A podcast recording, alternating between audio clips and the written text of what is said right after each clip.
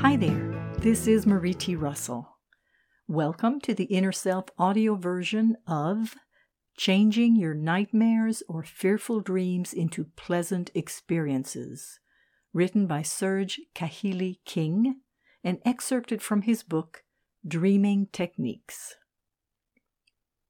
The following sentence is the most important thing I have to say about dreams and dreaming. After a dream is over, it becomes a memory. This is the key to mastering your dreams. I'm going to repeat that sentence. After a dream is over, it becomes a memory. From a nightmare to an adventure. The essential element that makes a dream a nightmare is the sense of helplessness in the face of events that you have no control over. If you become able to do something about these events that removes the helpless feeling, then the same dream becomes an adventure rather than a nightmare. A nightmare only occurs when you are under heavy stress of some kind, and stress translates into the body as muscle tension. When tension is strong enough, it can interfere with body functions, and this may evoke a kind of visceral fear that produces a nightmare, or even a series of nightmares. When the tension is relieved by any means, the nightmares cease. If enough tension recurs, even by recalling the nightmare, then the same or different nightmares may happen again, or may produce fear and helplessness in the waking state. Can you banish nightmares? Aside from drugs that suppress or mask feelings, some psychologists are currently using a technique in which clients, when recalling a nightmare, are advised to switch their thoughts to something pleasant. This has resulted in some clients having fewer nightmares in a given period and is therefore considered to be a very effective technique. It works by relieving a certain amount of tension, and it is a fact that if your muscles are relaxed enough, you won't be able to feel anger or fear, both of which require muscle tension to exist. It's also a fact that being aware of or thinking about good things, like counting your blessings, will relax tense muscles and produce a sense of well-being. However, this technique does nothing about clients' beliefs and insecurities that come from a lack of self-worth, self-esteem, and self-confidence. Such beliefs may build up more feelings of helplessness, which result in more nightmares.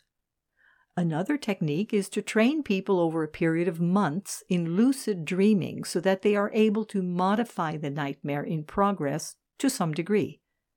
This has been successful for some people, but it takes a long time and is inconsistent. Healing the memory of the nightmare. Now, however, it is time to present the most efficient and effective set of techniques you will ever find for dealing with nightmares. Efficient because it usually takes less than 5 minutes and often less than 1 minute. Effective because it deals directly with and changes the feelings of helplessness.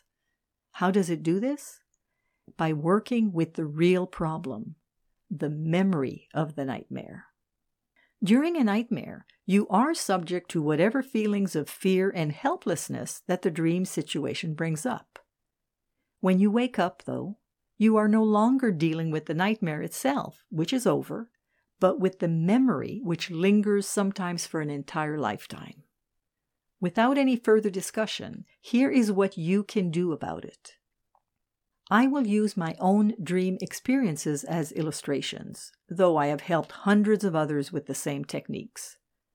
Pick whichever method most appeals to you, or feel free to experiment with each. The essence of these techniques is that you are working directly with the memory of the nightmare, which still exists, and not with the nightmare itself, which is over and done with. There are two very important consequences of this. First, because the original experience no longer exists, it is the memory that's the problem. And two, because the memory is the problem, you don't have to go back to sleep to deal with it. You can work with it directly while awake and aware. Option 1. Change your reaction.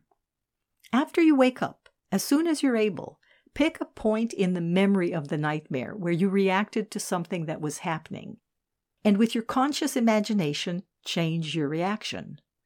Sometimes this changes how you feel about the nightmare, and sometimes it results in a spontaneous change in the characters and events that turns the nightmare into just an interesting dream. Here's an example from one of my dreams.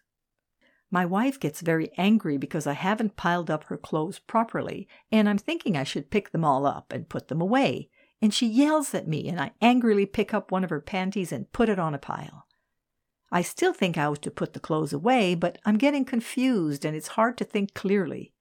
She begins yelling again that she has no respect for me, and I get more angry but still look at the clothes in a confused way. We get into a shouting match and I wake up very upset. The change. When I wake up, eyes still closed but awake and remembering the dream, I decide that the dream needs changing, but I find it difficult to do so. This is unusual for me, but indicates that some strong beliefs are at work. I keep working at it, and finally I'm able to imagine picking up the clothes and putting them in a box in a room of my own upstairs, and this leaves me feeling satisfied and happy. Oh, and by the way, my dear sweet wife never gets angry with me like that in waking life. Option 2. Change the story. After you wake up, as soon as you're able, pick a point of your choice in the memory of the nightmare and use your imagination to change the story. Remember, you're working with the memory of the nightmare, not the dream itself, which no longer exists. So give yourself the freedom to change the story any way you want that makes you feel good. In addition to feeling good, this technique has the benefit of helping to change your beliefs about yourself. Here's what I did when I was in high school. I'm running down a street, scared to death because I'm being chased by two big men on campus, translated as bullies. I see a basement restaurant on my right and run down the stairs.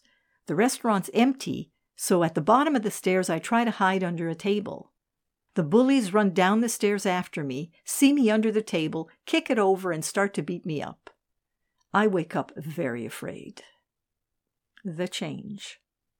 I'm under the table, and as soon as the bullies reach the bottom of the stairs, I stand up and throw off the table, stomp over to the two boys, crack their heads together, and one by one throw them up the stairs and into the street. Then I set the table upright, order a beer from a pretty waitress, sit down and drink it. And boy, did that ever feel good. The result? No one ever bullied me again, and I never had another nightmare like this. Option 3. Continue the dream.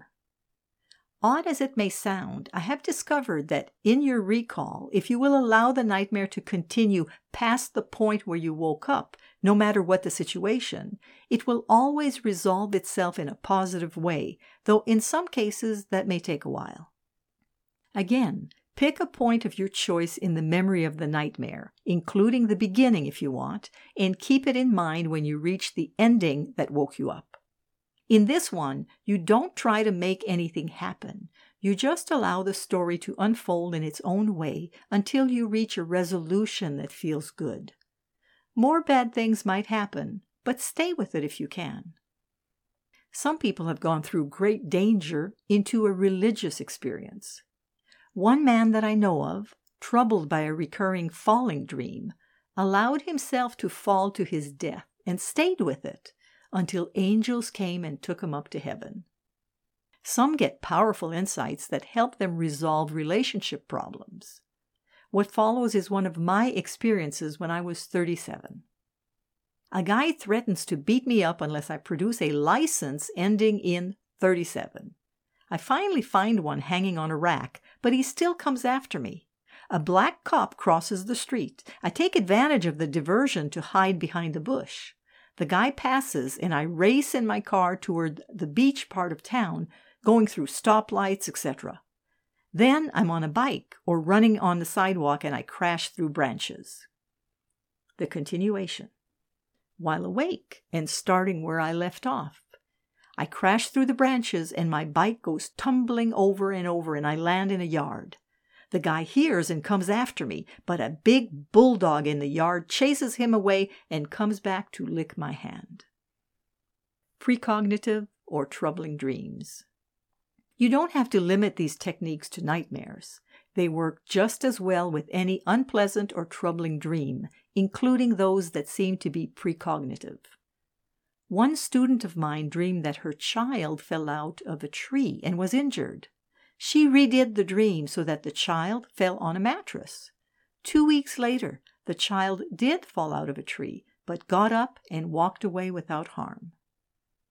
I want to emphasize the simplicity and effectiveness of these techniques and the fact that they can be done right after you wake up from the dream or even years later if the dream is still troubling you. Remember, all you have to do is work with the memory because that's where the problem is. This article was written by Serge Kahili King, the author of numerous books. This article was excerpted from his book entitled Dreaming Techniques, Working with Night Dreams, Daydreams, and Liminal Dreams. The article was read by Marie T. Russell, publisher of InnerSelf.com. We hope that you have enjoyed this article. For over 30 years, we at InnerSelf have sought to encourage new attitudes and new possibilities. For more inspiration, visit us at InnerSelf.com. Thank you.